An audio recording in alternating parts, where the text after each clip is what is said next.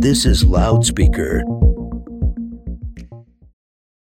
Hey there. I'm your host, Sarah Menarez, and you're listening to the We Podcast, where together we find inspiration, encouragement, and growth through stories and real talk. Here we navigate the messy human experience together.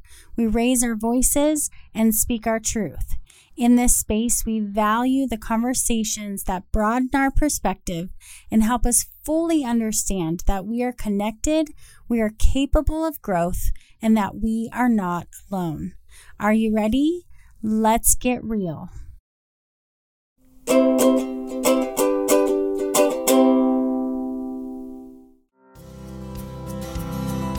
You're listening to episode number 93 with Rhonda Solis. Rhonda is a powerful force in her community, and it was a joy to be able to talk with her and learn from her. She is an advocate for increasing the representation of people of color on boards and commissions and in elected office. She really wishes to empower people of color to be involved on all levels in their community. She's involved in many, many community organizations. She has received multiple awards for the leadership that she has displayed in her community. She's also a wife and mother, and she is in her eighth year as an elected school board member for Greeley Evans School District 6. She believes that education and the right to vote are the great equalizers in this nation, and she continues to be a champion for public education and for people being a part of our political process. This was definitely an enlightening conversation, and I know that you're going to get a lot out of it. I love that we're able to have a helpful and candid conversation about the current issues of inequality and the things that are really, really needing our attention. Also, ways to move forward differently. So, I can't wait for you to hear. Here is my interview with Rhonda. Welcome to this episode of the We Podcast. I'm really excited to have Rhonda Solis here with me today. And I got to see Rhonda at a couple protests in the Women's March that I was a part of here in Greeley, Colorado earlier this year. And you, Rhonda, were a speaker, I think, at all of the events that I attended. And I just loved hearing you speak. I loved what you had to say. I loved your energy and what you're doing in the community and can just tell you're such an advocate for people. And so I thought I need to have Rhonda on my podcast. So thank you so much for being here. Well, thank you for the invite. This, this is actually really exciting. This podcast is really all about talking about our stories and talking about, you know, the harder things that people don't necessarily like to talk about. And I think that a lot of things that you're advocating for and really doing a lot of social justice work in in our community are things that people don't really talk about unfortunately so I, I love to bring light to kind of your perspective on that and i'd also before we get there i guess i'd like to know a little bit of your background story and what's kind of brought you to the work that you're doing today so, uh, my family actually lived in Erie, Colorado, which is between Greeley and Denver. And it was really, really small at the time that I lived there. And it just had like one paved road, which is totally different than what it looks like now. And at the time, I lived with my grandparents. My mom lived there too. And then my mom got married and we moved to Greeley and I did some schooling here there were some family dynamics that kind of had happened that caused me to go back to Erie and live with my grandparents. So I lived there for a while and then moved back in my high school years and finished my schooling at Greeley West High School. And so a lot of what I learned and experienced has kind of shaped who I am, how I am, how I think. And there's a lot of experiences that I haven't had, but have witnessed knowing that that could be me. You know, it's that, you know, same old saying of by the grace of God, there go I. Knowing that, you know, there's just different tiny little circumstances or different uh, things that could happen in your life, and that's where you could be. And so, although I've had some challenges, I also recognize that it could have been a lot worse and that there are people that are going through a lot worse. And anytime you grow up in poverty, I think you get an understanding of how the layers and layers of things that continually happen keep you in poverty. And when you talk about family dynamics, there's also patterns and pathologies that are passed on generation to generation. And so that's a whole nother, you know, list of things that you have to get through, figure out, dissect, and figure out how do I heal those? How do I do things differently, but not totally lose where I came from? And so that's kind of been the journey is just really trying to figure out who I want to be in this life and how I came to be and what are things that I can let go, what are things that I need to heal, and what are things that I want to bring new into my life and my journey and pass on to my kids. So it's all been a, a journey, a learning experience, and you know, trial and error, obviously, just like everyone else, and just different things and people that I've met, different experiences that I've had, things that I would have never thought would happen in my life. I look back at pictures and it's just like, how did I meet these people, or how did I do that, or how did this, you know, happen to be? And it just is just some strange things that have happened. And one door opens, you go through it, and then that opens another door. And that's just kind of how I've lived my life. And just meeting people, learning new things, and just really figuring out that there's a lot of people that don't have a voice at the table. And if you get in a position that you can be that voice, then that is your responsibility. So that's kind of a synopsis of, you know, just a small version of how I started and kind of got to where I am. Mm, yeah, I love that. There's a couple things that I would really love for you to expand on in that. And one thing you said is that there's layer upon layer that keeps people in poverty. And uh, I want to zone in on that because I've heard a lot of people say, well, you can change you know it's it's up to individual will like they don't understand those generational dynamics or the systemic issues that are going on that kind of keeps people there. And so I would love for you to talk uh, just a little bit more about that. When I think COVID has actually given some people a kind of a lens of what it is to be poor. When there are outside things that dictate, make decisions for you. Yes, there's opportunity, but you have all this red tape, all these hoops you have to jump through. And just when you think that you're there, something else changes. So I've seen like businesses, let's take that for an example. You know, you've worked really hard, you've started this business. Well, now the pandemic hit. So now we have some guidelines. So now you have to find money to, you know, change things and how you do things and kind of figure out how to do things differently within your business that you've been running the same way for years. And now you're faced with this challenge. Well, now you've made those changes. Well, now the rules changed a little bit more. And then COVID got worse. And so then you got closed down, or you can only do this service. And I feel like that's a prime example of what it's like to be poor. You work really, really hard, and then you have this one situation happen. Well, now that took you five steps back. So then you keep going and you figure out, oh, if I do this plan or if I, you know, apply for this, this could be helpful. Well, now I have this better job, but I don't have any daycare. Now I'm going to have to pay for daycare. Now I'm in a whole, you know, total different situation. So I really feel like people that have thought they, they did everything correctly now in the pandemic are faced with those same situations that poor people are. I mean, these are the things that happen to them just when they think they're up on their feet, something else pulls the rug out from underneath them. And it just seems like it's layer after layer. And so COVID has been really, really interesting, I think, in teaching us and showing us gaps and thing and magnifying things that we haven't done so well. And then also putting people in positions that they never ever thought they would be in. I mean, we have a lot of families visiting, you know, the food bank that never thought they would have to go there. And so this has just really been a challenging time for people. And I feel like it's like, welcome to being poor. This is their life every single day, trying to figure it out. People getting things in the way, putting more barriers in their way. They're just trying to do the right thing. And it just seems like they just can't get their head above water. Mm-hmm. Yeah, it's really brought a new level of awareness for a lot of people. Correct. And so how do you think that relates for people of color? Like what what is the difference do you think um, for that population? Well, during COVID, just like anything else that we see that happens within the United States, um, any kind of catastrophe or disaster tends to affect people of color at a higher rate. Um, so those things that they were already facing are now magnified to the 10th power. And so we see people of color um, really having to work even harder than they even thought they would have to before. And some of those possibilities are now gone.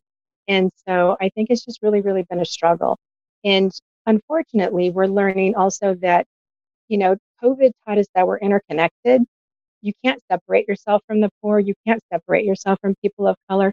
We are all interconnected. If this person has COVID and they're at a public place, then you could get COVID.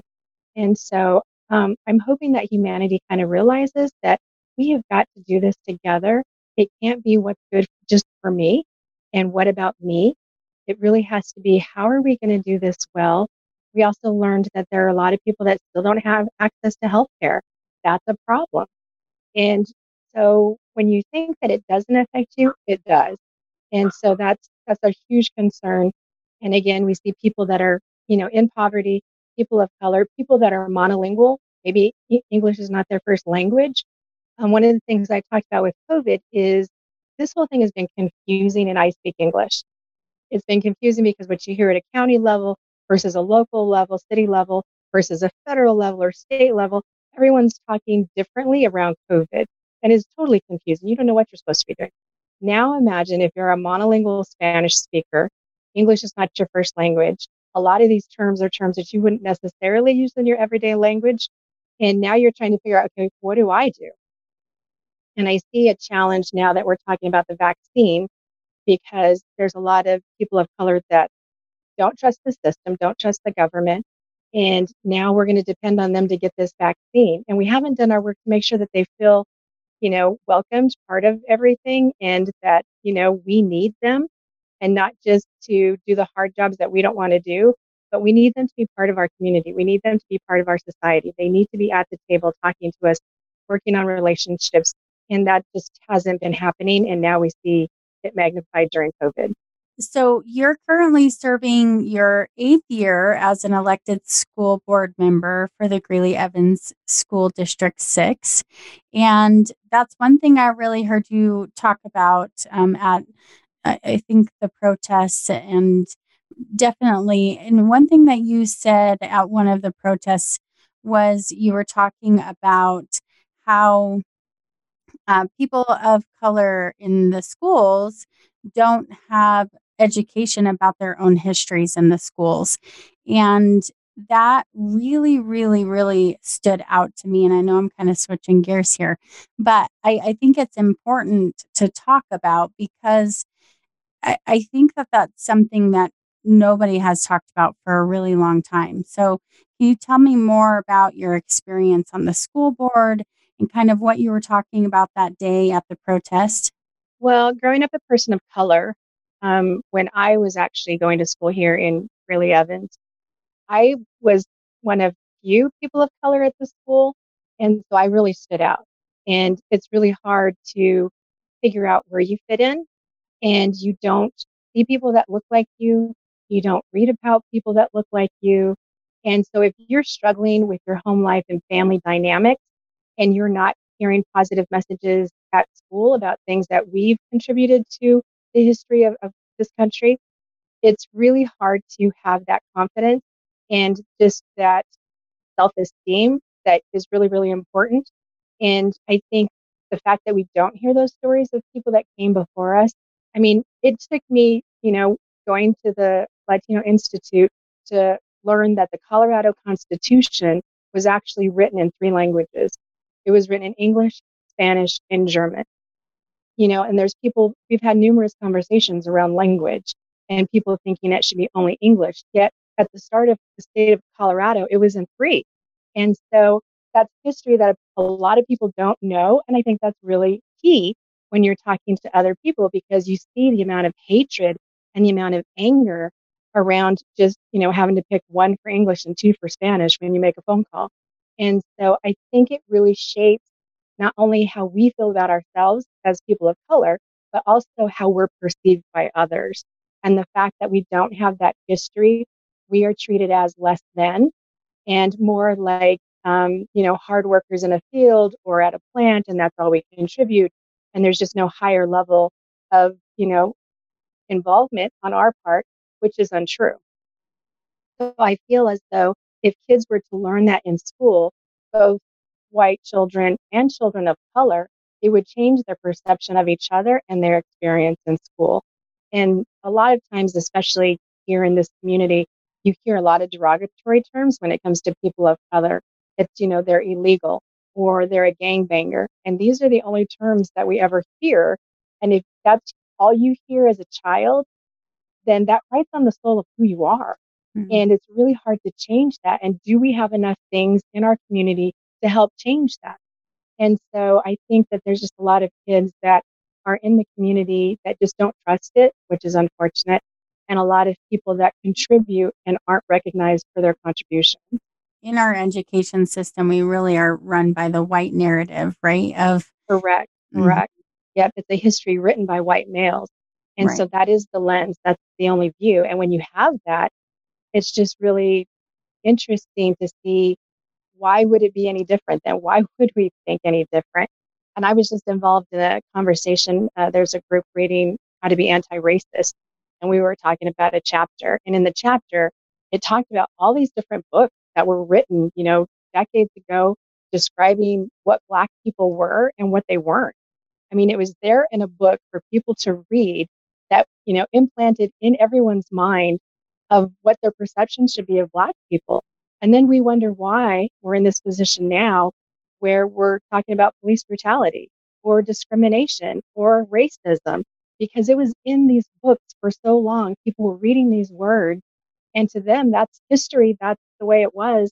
And so it's taking generations and generations to filter that out and change the narrative of how we see one another powerful. My daughter's half black, and I would have said before this year that I was a pretty woke person. Um, and I laugh because that's not true. I mean, I, in the last year, have gotten more awareness, I think, than my whole life as far as, you know, the the reality of r- systemic racism and and the reality for um, people of color, e- even having a daughter who's half black. And so I think that, again, there's so much more awareness and there's still so far to go. And so, what do you think about what's kind of happened in the last year for the awareness of people? And then also, where do we need to continue to go? Because I think a lot of people think, oh, okay, you know, this happened. I'm more aware now and it's kind of over, which is not true. Well, it's interesting to see people that I think in their minds think this was like so long ago that all this stuff happened when the little girl that was escorted to school by police officers because they were trying to desegregate a school is still alive. And so I feel like there's this disconnect of oh, that was a long time ago. That wasn't me. I didn't do that.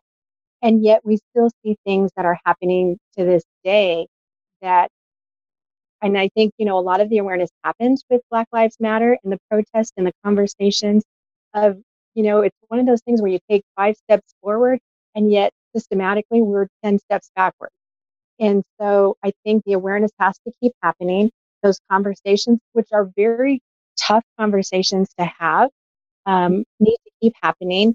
And we need to, to really dive deep into our systems. And that includes me as a school board member, that includes city councils, that includes, you know, county commissioners. What are we doing to make sure access is available to everyone? And that's really a key word to ask yourself. Is this accessible to everyone? If we roll this information out about COVID, is that accessible to everyone? if we make this policy or this change to our school district, is that accessible to all students, to all parents?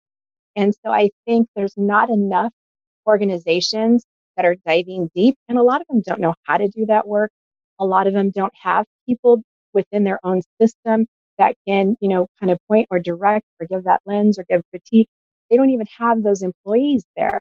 When you look at the makeup of the city of Greeley employees, when you look up the makeup of the school board or even our school district, our administration does not reflect, reflect our community.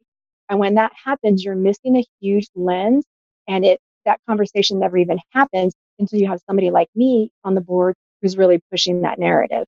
And so I think it's a time. I hope people will choose to take that challenge. I think that there's going to be some that are just hesitant. It's too hard or it makes them feel too icky and uncomfortable. And unfortunately, to anything that you do, whether it's a family situation, something within your marriage, you have got to deal with it and you're going to have to feel icky. You're going to have to have that tough conversation or it's just not going to get better. And so it's just a matter of the will. You know, do you have the will to do that? Do you have the will to be that person? You have the will to make sure that, you know, we figure this out and make sure, or at least heading in that direction? And I think people have to be really, really conscious about not just checking a box because I think when pressure is placed, it's like, okay, well, we got to do something. So let's have this conversation about race and we'll have like a Zoom meeting. And, you know, then it's like, okay, box check, but there's no follow up. There's no additional planning. There's no conversation of, you know, what's the next step. That's just it. And so I think you see some people just trying to appease people and they'll just check that box and that's not enough. And so again, you're going to have to have those people that keep pushing and saying, yeah, you need to keep digging deeper. You need to do more and keep going. And so, and unfortunately, it takes protest. You know, I know that people were sometimes angry about the protest, but we have been doing this work the way we're supposed to within the system for decades, and it's not moving hardly at all.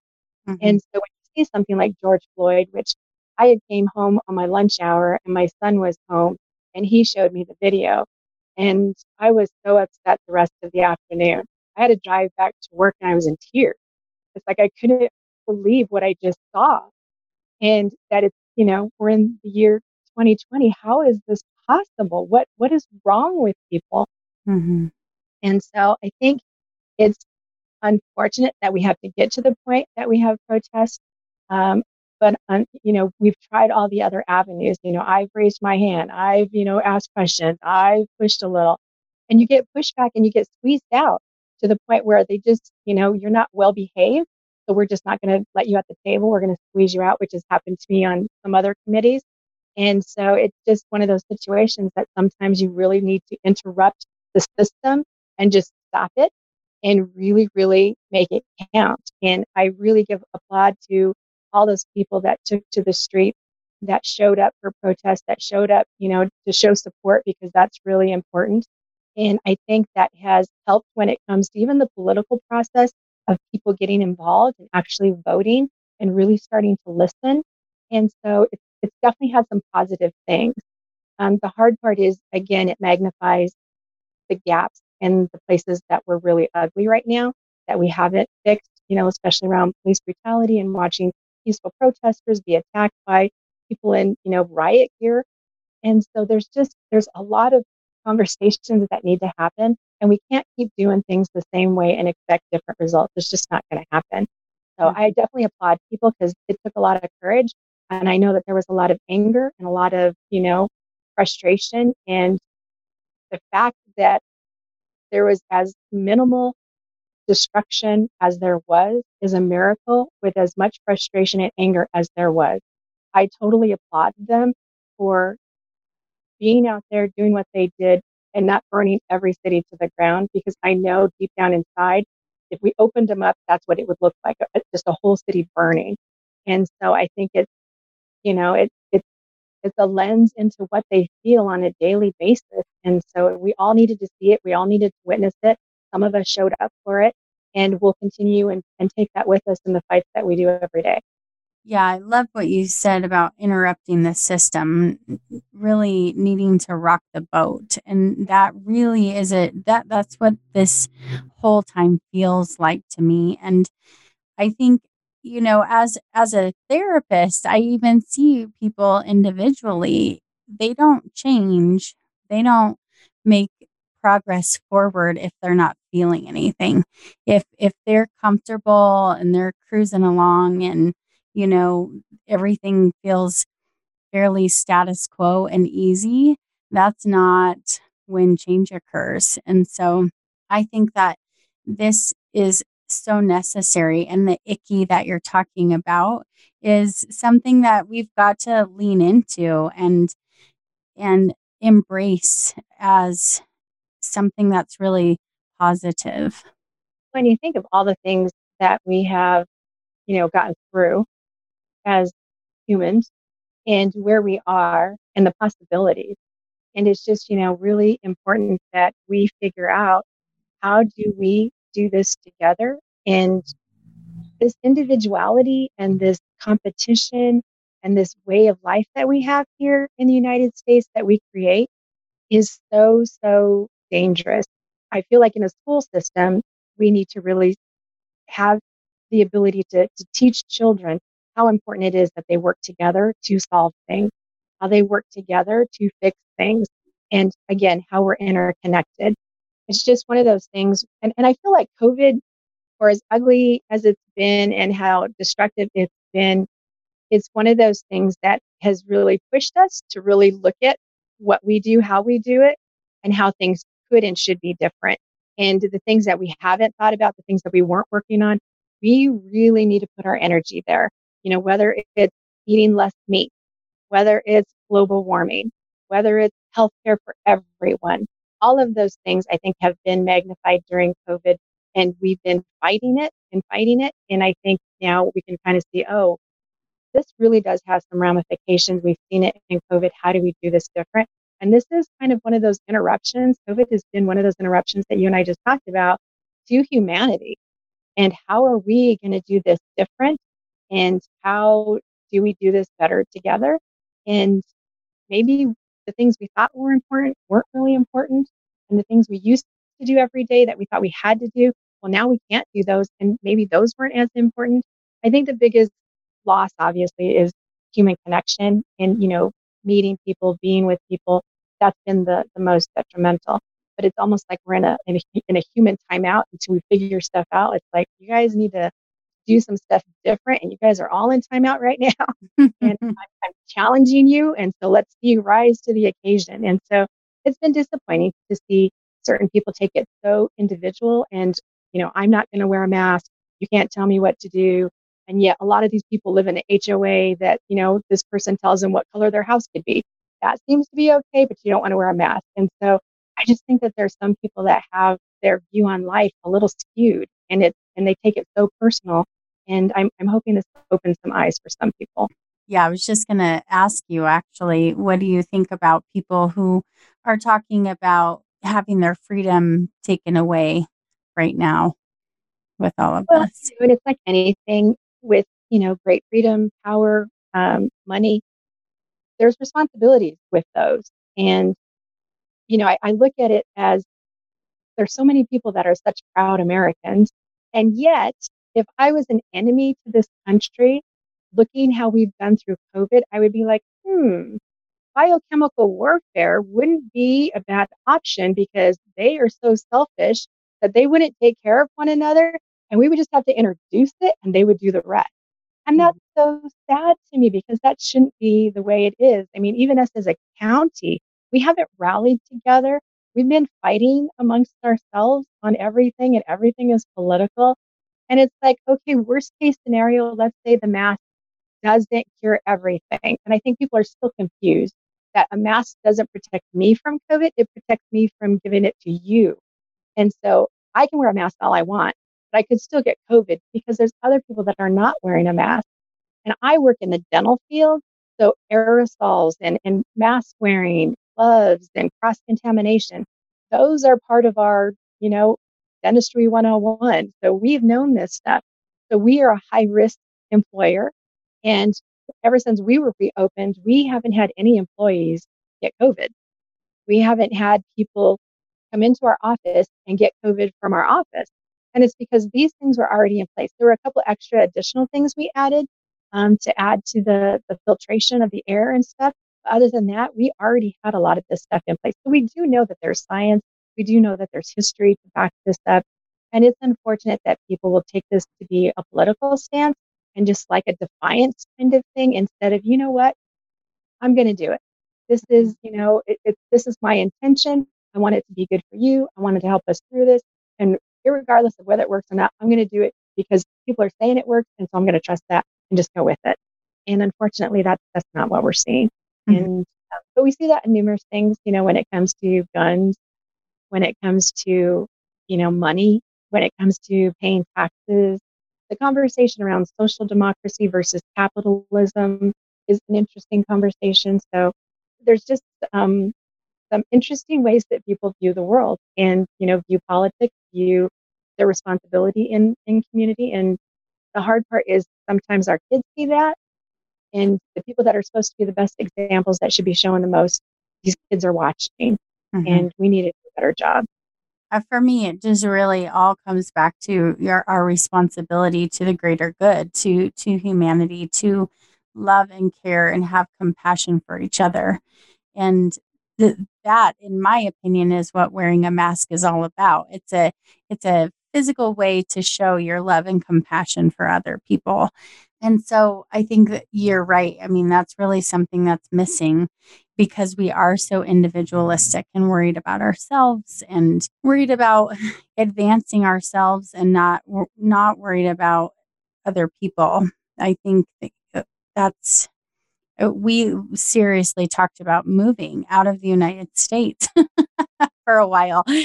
But the thing is, is I'm like, none, all of the other countries know how selfish we are, so they don't want to take us either. yeah, a friend of mine just moved to New Zealand. And so hearing her perspective of how it is there versus here, it just, you know, it just really makes me think, gosh, we have so much work to do. mm-hmm. We have a lot and, of work to do. There's hope, though. I feel mm-hmm. as though our kids really get it. I mean, they are a lot more open to global warming, helping the environment, and volunteering. And so I'm really, really hoping and, and putting a lot of trust in them that they actually do get it and they're going to be our future leaders. And we're going to have to apologize big time to them for being the example that we were. But yes, please do better than, than we have been doing. So yeah, there, there's definitely hope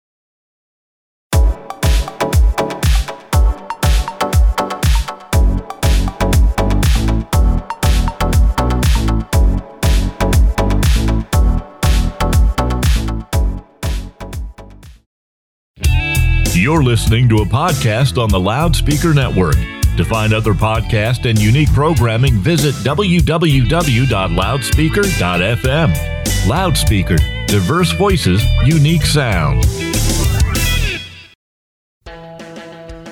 Feminist Hot Dog is back with a new season packed with awesome interviews with icons, artists, innovators, authors, and lots of surprises. Whether you consider yourself a hardcore feminist or you're feeling feminist curious, tune in Wednesday nights at 8 Mountain and get all the information and inspiration you need to live your best feminist life. Listen Wednesdays on loudspeaker and Thursdays wherever you get your podcasts. And don't forget, love yourself and love your buns.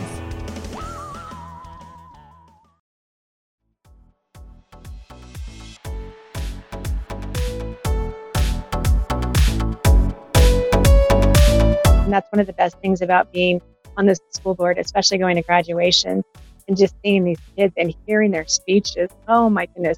I leave every graduation just bawling mm-hmm. because it's like, these are high school kids. Are you serious? And where are the adults? You know, they need to be listening to these kids because they're just so amazing. They get mm-hmm. it, they understand. And yet we have so many that have blinders on that that don't, that are actually in elected positions, which mm-hmm. you know, is concerning. Yeah, I've learned more from my kids, I think, than anybody else. I mean, they are really good teachers. Yes, that's for sure. Sometimes hard. Those are hard lessons. agreed. Agreed. so let's talk more about the work that you're doing on on the different boards and and with the elected officials because it feels like that's where your feeling is that is it maybe the most powerful place to focus as far as change um, as far as really affecting the system goes. Well, and I, I definitely feel like we do a disservice to putting people in a box of what it needs to look like to be an elected official. I feel as though we get the same people that are in the same circles making all the choices and decisions for everyone when we have such a diverse community. And so when I was doing political training, a lot of the training I had to do was through connections that I had in Denver. So I would take part in any kind of free training that I could. And they also had a thing called the Latino Advocacy Day, where they would have elected officials of color come in, talk to you, um, people that were doing nonprofit work, talk to you about issues, uh, talk to you about things that were coming up legislatively. And a lot of us had never even met with our legislator. We didn't even know that that was a thing that, you know, we, and, and that they're our legislator. So I started attending LAD and it's just Latinos from all over Colorado that would gather and have these conversations. And then they would set up meetings with our legislators at the Capitol. So we would all walk to the Capitol together and walk in those doors and go talk to our representatives. Now, obviously, that's a little intimidating, especially when you don't totally understand the language around certain legislation and you don't really, you've never met these people before. And so I think sometimes in our minds, we kind of have that, that mindset of, you know, well, maybe not me, but somebody else should do that. No, it really should be you, especially if there's something really important to you and you have a story to go along with why that's important to you. That matters. And so doing that over the years, it just made me sad that I had to go so far to do that and that there was nothing here. So when I attended the Latino uh, Leadership Institute in Denver, they kind of really push you to think of things that you can go back to your community and do. And one of the things, the mindsets that I had in my head was if what I need doesn't exist, then I need to create it. And so that's kind of when I had that little thought in the back of my head. I need to get that training going here in my own community. We need people to feel comfortable and confident sitting on boards, sitting on commissions, and possibly running for office. And we need to make that training, you know, accessible here so people don't have to be traveling to Denver all the time. And we need to provide it in different languages and, and that type of stuff. And then the other thing that happened was there was another person that had went to LLI before me and we started, you know, getting together and I would talk about what we were doing in, in our sessions and stuff. And he would kind of, you know, we'd talk back and forth and give each other advice and just kind of really talk about issues. And those conversations were just so exciting to have. And it's like, man, I just wish that we did this on a, on a regular basis. And I said, you know, I've been thinking about a podcast. And he's like, we should do it. So then we put this podcast together because there just really wasn't anything for people of color, especially Latinos, and I don't speak Spanish. So Spanish radio isn't just something that I would go to naturally. And a lot of the other things like leadership and, and other things that they have in my community are put on by Caucasians. And it feels so much different attending those versus attending the things that I was going to in Denver. I was surrounded by people that looked like me that had, you know, similar experiences in their community, who had experienced racism, who had experienced being trying to squeeze you, you know, squeeze you out away from the table, who have made you feel like you're you're less than because you're talking too much or you're too abrasive or you're too aggressive and you're bringing up stuff that makes people uncomfortable.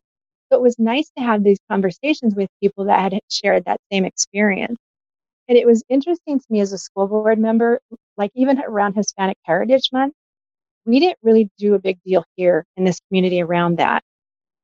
And when the Go- Governor Polis got elected, the first year that he was in office, that Hispanic Heritage Month came around, he invited us as elected officials to the governor's mansion, which I've never been invited to before.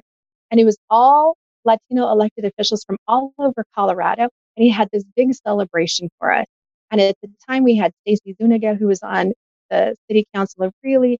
We had Allie Johnson, who was on the city council of Evans. And then I was on the school board and us three ladies went together. And so we're in this group. And when I walked in the door, I, I did not even fathom what I would feel like when I did that. It was so overwhelming. And I came back and I was just so sad because I hadn't pushed that in my community. I hadn't pushed my, my district to really celebrate Hispanic Heritage Month. I didn't realize how impactful it could be until I went away from my community and experienced it. And it was interesting because the governor even called us out. He's like, you know, we have Rhonda Solis here, who's on the school board, and Stacy, who's on the city of Greeley Council, and Allie Johnson. And these three ladies come from Weld County, and that's a really hard place to be a person of color and run for office. Mm-hmm. We had mm. all these people all of a sudden look at us and we're like, whoa, this is this is huge.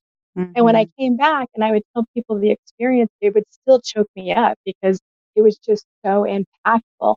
And I just didn't realize how how nonchalant I had been in my community about, oh, okay, we don't celebrate, okay, okay, and just let it be that way. And this past Hispanic Heritage Month was the first time there was a proclamation done by the city of Evans, the city of Greeley, and the school district to recognize it in our community. First time ever. Mm. And so I hope that that's an ongoing thing. We recognized an employee through the district and had him come to the board meeting, tell us his story. And it's just, I, we just need to do it more often. But unless we have somebody who pushes that, it's not going to happen here because people are fine here not celebrating it. And that's unfortunate, especially looking at our history and our makeup. Mm-hmm. But again, it's one of those things in history that our children don't see, they don't witness, they don't experience, we don't talk about it. And it's just this one time period in a, in a year that you, you know, even remotely might talk about somebody like Dolores Huerta or something. And so it's just something that we have to do on an ongoing basis. And these kids have to be exposed to these amazing people that created things, I mean, that have been part of our lineage for, for centuries. I mean, we're talking mathematics were done from people that looked like us. They created it. And yet we never talk about that, that aspect. And so kids just really need to be proud of where they come from. And I know that some people try to make children feel bad about being bilingual.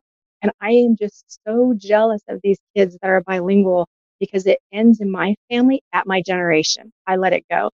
And so I just try to really tell them, you are so fortunate that you speak two languages and you need to make sure you read and write it because the doors that it's going to open for you are doors that are not open for me right now. And I wish I had that. So please be so proud of that. And you speak that language everywhere and anywhere that you want to. And mm-hmm. so it's those kinds of conversations that kids don't hear often enough. Two questions for you. How do you feel, or, or what can you tell people who are maybe thinking, wow, like I didn't know that I could be on a board or run for office, or I didn't know I could do that. And so, what advice would you give them for getting started and, and going down that path? I think it's really important to tap into things that you're really passionate about. So, really look within and, and try to figure out what those things are. And then go seek out and search out and ask people, you know, are there any boards or commissions or are there any groups that work with this?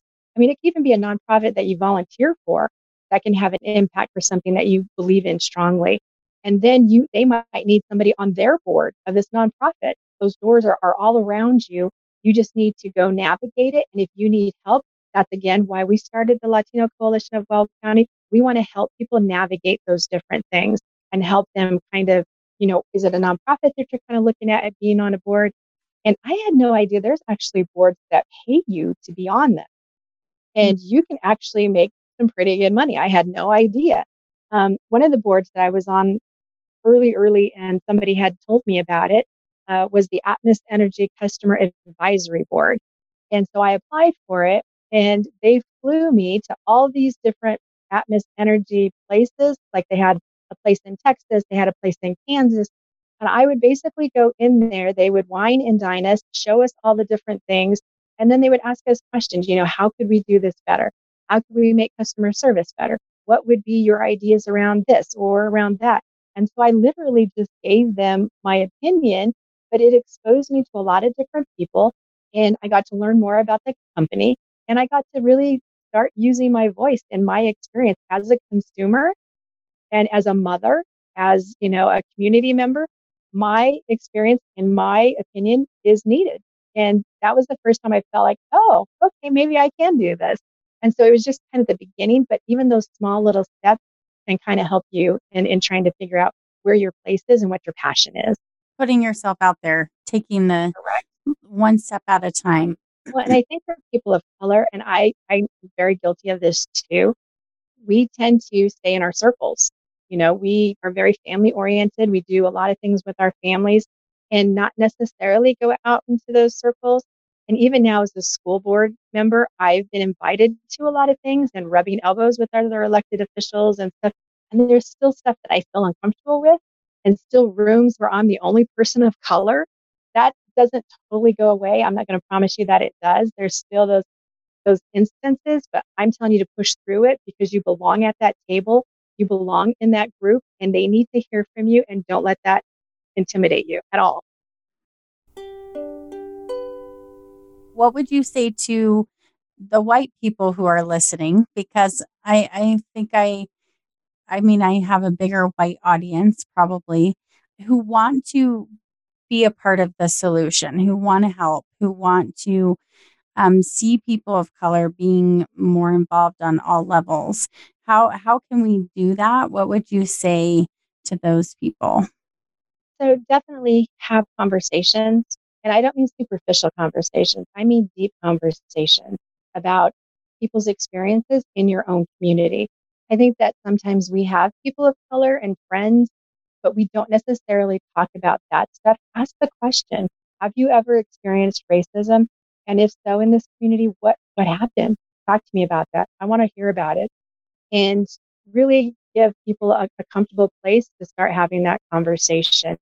And even within, you know, your own your own groups, there's definitely some books that have come out that you could have a book club or a book read and it might be more comfortable with other you know caucasian people but then i would invite somebody to maybe chime in on a chapter of like a friend of yours that you know you've known for a long time but you haven't had these conversations and it's a person of color kind of get their viewpoint and so i think that could kind of be a starter of it and wherever you work i think it's really important to be real conscious of what's happening around you what are things that you see what you see people saying or joking about that you might be able to stand up and have courage and say you know that's just not right or that's just you know you should not be saying that, especially in a workplace.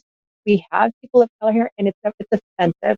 And so I think there's just there's a lot of different ways to dive into it. If you don't feel comfortable doing it in a group, then get a book and just read it for yourself and just you know dive deep into your to your own life, into your own beliefs.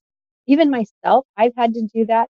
So I have some family members that were from Spain, like my mom had green eyes. And so there's this kind of feeling within my family. And this is where that colorism thing came in. That if, you know, we're better than newly arrived people from like Mexico. And so I had to dive, you know, dive deep into my own family. And I've called them out and said, you know, that is not appropriate. And let me tell you the difference and let me tell you what the experiences have, been. And this is what we need to do. We need to band together and work together because there's going to be situations where they don't care when you were born here, you got brown skin, and they're going to lump you with every person with brown skin. And so you need to get over that. And so again, it's that diving deep within your own experiences, your own family, and having some of those conversations. And I know some people give people a pass, you know, oh, my uncle, that's just the way he is. He's always going to be that way. But I do feel like there's a delicate way to say something to interrupt that system to, you know, change how that conversation happens a little bit. You don't have to be rude. You don't have to be offensive, although sometimes I feel like I want to do that sometimes with my family. But there are some, you know, delicate ways that you can just say, you know, this is what I learned, or this is somebody that I know who's undocumented, and that's really offensive to them. Or, you know, I have students that are called these derogatory names because people have these conversations like you're having right now. And so just, you know, try to figure out the best way to word it um, delicately, or even have that conversation, you know, start the conversation. Why do you think that? Why do mm. you feel that?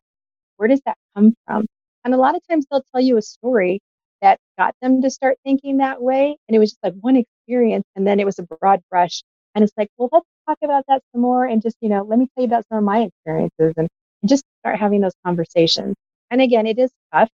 Um, they're not easy conversations, even especially with family, but they're, we have to do this. We, we have to have those tough conversations. And if we expect kids, I'm amazed what we expect kids to do um, in our schools and how we expect them to get along and how they treat each other. And, you know, we just don't do that as adults. And I don't understand why we have these expectations of our kids, but then yet we don't do it as adults. Yeah, I totally agree. So a lot of it is really empowerment, empowering people of color to step into those leadership roles and people who are not of color, empowering them to empower uh, the people into those roles, voting for them, and finding that power to rock the boat, to question, to not allow it to go the way it's going, to disrupt the status quo for sure. And I know that sometimes even, you know, maybe it's not a conversation around racism, maybe it's a conversation with another woman who's experienced discrimination for being mm-hmm. a woman.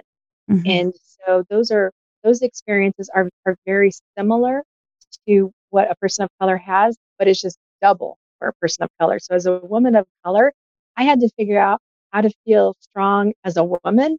And then I had to figure out, okay, now how do I feel strong as a woman with brown skin? Because mm-hmm. they're two different things. And yeah. so I think that there's a way to connect as women. And I think women are naturally nurturing and we're more open to having these conversations. So definitely have a women's group uh, and, and start start talking, start figuring out how you can step up and, and represent and be an ally and really talk about these tough, tough issues. Because I even know to this day, there's women that are Caucasian that still experience, you know, um, being discriminated against. And so I think we still have a lot of work to do as women. Mm-hmm. So let's let's keep having the conversation. Definitely. Yeah, that's definitely something that I can identify with for sure. I love this conversation. Thank you for having yes. it with me. I, Thank you for inviting me. Yes, I want to know. I want to ask you my uh, two last questions, and the first one is: is what do you feel has been the most vital to your growth? So when I was younger, I was very timid. Um, I didn't join any groups or clubs at school. I didn't play sports um, because of family dynamic and because of being a person of color. I just like wanted to blend into the wall and just get through high school and not just put, put too much attention to myself. And so I really struggled. And then I met, I started working for a female dentist. And at the time, there were only two here in Greeley. And I didn't even fully understand it at first because I was still young. I was 18, but of how difficult it must have been for her as a woman to be in this field that's predominantly men. And so I just really watched her and worked with her. And I worked for her for 10 years and she's, she's still a very close person to me. Um, and she really helped me develop as, as a woman. And, and I could see as a woman what she did. But then I had some instances happened um, while working for her that reminded me that I was a woman of color. And at that point, I had to seek out some other tools and I ended up finding Hispanic Women of Weld County. When I joined that group, it was this group of women who were anything from just an amazing mother to someone who had started their own business and everything in between. And they were doing community work together. And they would have this annual breakfast every year where they would recognize Latinas in our community for outstanding things. And we had a great speaker every year. And so I started being involved in that. And one of the things that we would do is we would assign some of the winners, you would have to tell their stories. You would have to go interview them. You would have to do the write up and then you would have to, you know, speak in front of all these people and tell them about this person. And so one of the ladies who kind of took me under her wing, who's still like a mom figure to me, she invited me to start doing that. So I guess we call it voluntold. She voluntold me to, to be part of this group. And little did I know that public speaking was something that I could be very, very good at. I would have never even imagined. But because of this experience with, with this organization, that's kind of what got me started with public speaking. And so just being around these women, they were teaching me about the history of all these people that looked like us that had done all these amazing things and locally some people who had done that work and uh, you know all their different stories and the history of Greeley and just what their experiences have been. And they slowly became my moms and my aunts and my sisters. And so we would go do community work together and it really empowered me and really made me blossom into the person that I am. And I give them total credit for the speaking things that I've been able to do. And I mean, in 2012, I was invited to introduce Vice President Biden when he came to Greeley. And in that moment, I'm thinking, I never went to college. I don't have like this really high paying job. And yet here I am in front of all these people and they're listening to me and my daughter is in the audience. That is so crazy to me. But it had it not been for Hispanic women of Weld County and really pushing me out of my comfort zone and making me trust them, you know, I I was able to step out of my comfort zone because of them. I knew they had my back. And so because of that, I was able to tap into some things, some gifts that I had that I had no idea that I had. And now that just helps me. I've done a public radio show, a political show. I've interviewed, you know, people, politicians. I've interviewed some movie stars. And so just the different directions that things have gotten because of, you know, these different experiences, I really credit Hispanic Women of Weld County. And to this day, I'm a member. I was a president for a few years, but I just think that organization is just an amazing organization. And it's been around for, I think, almost uh, 30 years now. Hmm. And, and the, the founder just recently passed away, Charlotte Rodriguez. And so I just really give a lot of credit to these women. I, there is something diff- different about when women get together. Mm-hmm. And when we do work together, I feel like we literally change the vibration in the universe. There's just something in our energy and how we are loving towards each other. And when we, you know, push for something, when you have us all together and we're about an issue and we're working together on that issue, there's going to be some change. And so I just, you know, it just really made me appreciate that that family. And although we're not blood family, I, they've all adopted me, and they're still in my life to this day, and they'll all be very, very special to me. Mm, that's amazing. Do not underestimate the power of women. right, right. As amazing. we have our first female vice president. I know. Woohoo. it's amazing. Yes. Yeah. I love when women come together. I, I it's so, so, so powerful.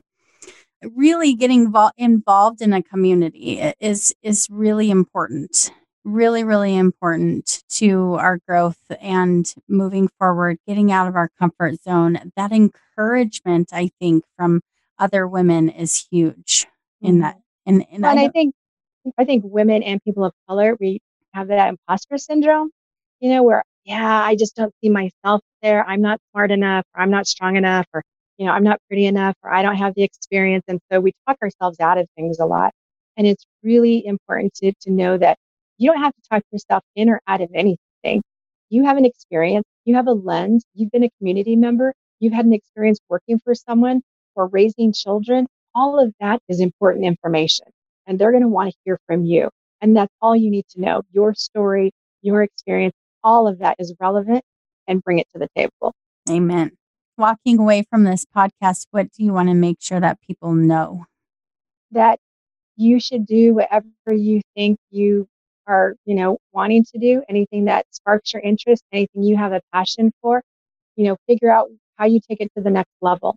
Um, because that's really where change comes from is when you have someone who's really passionate about it and has a story to go along with that passion, that changes minds, that changes hearts. We've seen that in the political realm of, um, and I can give you an example. We have some young girls from Yuma, and we would go to Latino Advocacy Day every year, and they would go talk to their representative about immigration. And he would not budge, but they came back year after year after year. And finally, after them telling their story, over and over and different stories, he, he started to change. And so I think it's one of those things where change comes from us really understanding each other. And that's why your podcast is so great because storytelling and, you know, talking about your experience, that is so impactful. And even now that we have this, you know, vice president of color, seeing her and hearing her story, it tells other young girls that could be me mm-hmm. where that never was there before. And so I think it's just really important that we make our mark and that we show our, our daughters and our sons of, you know, what it's like to really push for something you believe in. And sometimes you're not going to make a ton of money with it. Sometimes you have to do a job that you, you know, you do it for the money, for the insurance, but then your side gig is this other thing that you love. Um, and that's kind of where what has happened to me. I love my job. I love doing what I do. And I think working with people in dentistry, because that is not a favorable place for people. So being able to talk people through that or talk about money or make them feel comfortable coming to the office, those are extra tools that I've gained that have helped me in the other stuff that I've gotten. So always be aware of these opportunities that can add tools to your toolbox. And it might be something small or it might be something big. And then it's going to be something I didn't even realize that I had that tool. And now I just pulled it out and I used it and now it works and it's amazing. And so just never underestimate what those volunteer experiences can bring, um, working with other people, getting your name out there. When I, I ran for school board, there were four seats open, eight people running. And because of the community work that I had done, people knew my name. I was number seven when it came to donations and funding for the election, and I was number three in votes. So that work matters when you start, you know, putting that out there. And the other thing that happens is that when you start working with people, they understand who you are. And you, there were people out there that didn't agree with me, but they knew I was sincere. They knew I was passionate. They knew what was important to me and that I didn't change whether I was talking to them or if I was in this other room talking to my, the way I felt about things stayed the same. And so they, they knew that they could trust what I was telling them to be the truth and that I was authentic. And so when you put yourself out there and you have those experiences and you're meeting all those different people, one, you start gaining relationships that you didn't know you could have before. And two, it starts opening doors to other things because you were, you know, volunteering here. I think you'd be a great volunteer over here. Or I gave your name to someone because I think they have this opening. I think you would be great. And mm-hmm. so I just, you know, put yourself out there. And I know it's hard and I know it's, you know, uncomfortable. And the reason I actually started getting involved, not only because of, of the stuff I was passionate about, was because of my kids. I was a single mom for a long time and my kids were my life. And as they were getting older, I was like, oh my gosh, once they go, I'm going to die of empty nest syndrome. I will like need to be on meds because they are my life. I'm used to seeing them every single day. I thought, man, I better do something. I needed to volunteer, do something, put my energy somewhere else. I have something for me mm-hmm. versus just being a mom and just being identified as a mom. And so that was also what kind of helped me. And what's really funny is my kids are now 30 and 27, and neither one of them are married, and neither one of them have kids, and they both live at home still. So they're still here. so I didn't lose them yet. That's awesome. And look at the impact you're making on top of that. Right. yeah. yeah. It's amazing. Amazing. Well, I want to let people know how to find you. And I know that you have a podcast called um, Podcast Latino Northern Colorado. Yeah, the podcast is called Latino Northern Colorado. Uh, you can get it on Spotify. Uh, we have several different um, episodes that are out right now. The first one really talks about how our podcast got started, and it always just warms my heart every time I listen to it because it brings me back to that moment. But we've had interviews with people. Uh, our latest one was about the High Plains Library. Uh, we've also had Dolores Huerta on there talking about, you know, just kind of the difference of when she first started doing activism work to where we are now. What's different? What's the same? Mm. Uh, we had Stacy Suniga on there, who uh, the president of the Latino Coalition of Weld County. She was on the city council and she had also started a nonprofit uh, before. And she's just been really involved in the community and just kind of hearing her passion. And again, it's one of those things where she just was one of those people who had a passion and started doing something, and that led to something else. And uh, she's just been really, really involved. And her and her spouse have done work around campaigns and helping people of color run campaigns. And that's just, you know, another conversation. We don't have enough people running for these, you know, positions. And it is hard. You put yourself out there, it costs a lot of money, but just know that there's people there to support you and that, you know, they're, they're there to cheer you on. And that we really do need to make sure that our commissions, our, you know, elected our city council, our school boards, they need to reflect our community. If we're really going to have a successful board, if we're really going to see successful policies, it has to reflect our community. Where else can they find you? I LinkedIn.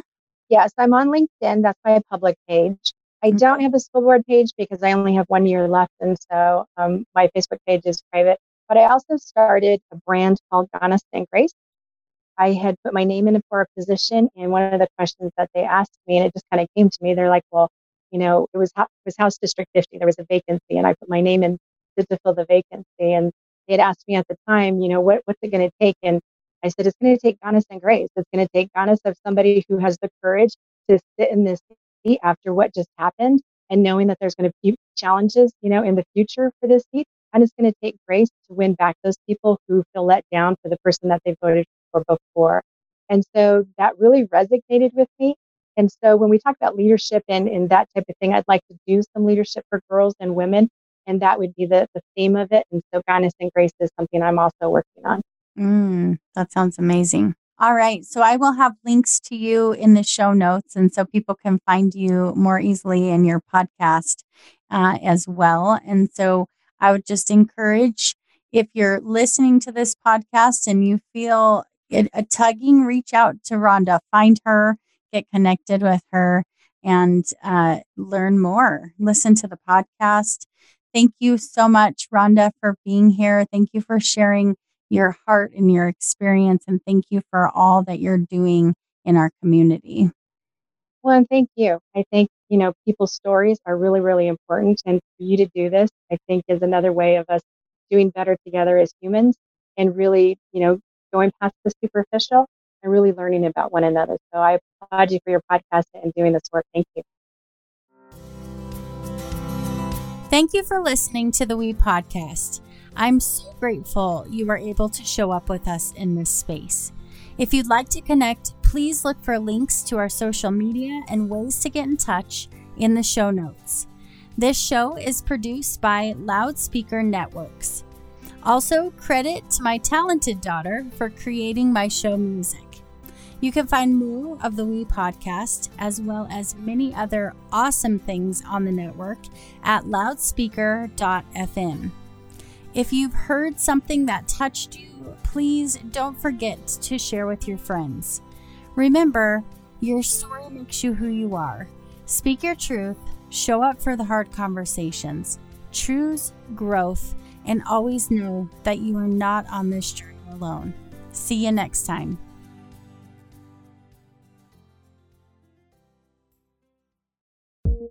This has been a production of Loudspeaker Networks. For more on this and other programs, visit loudspeaker.fm.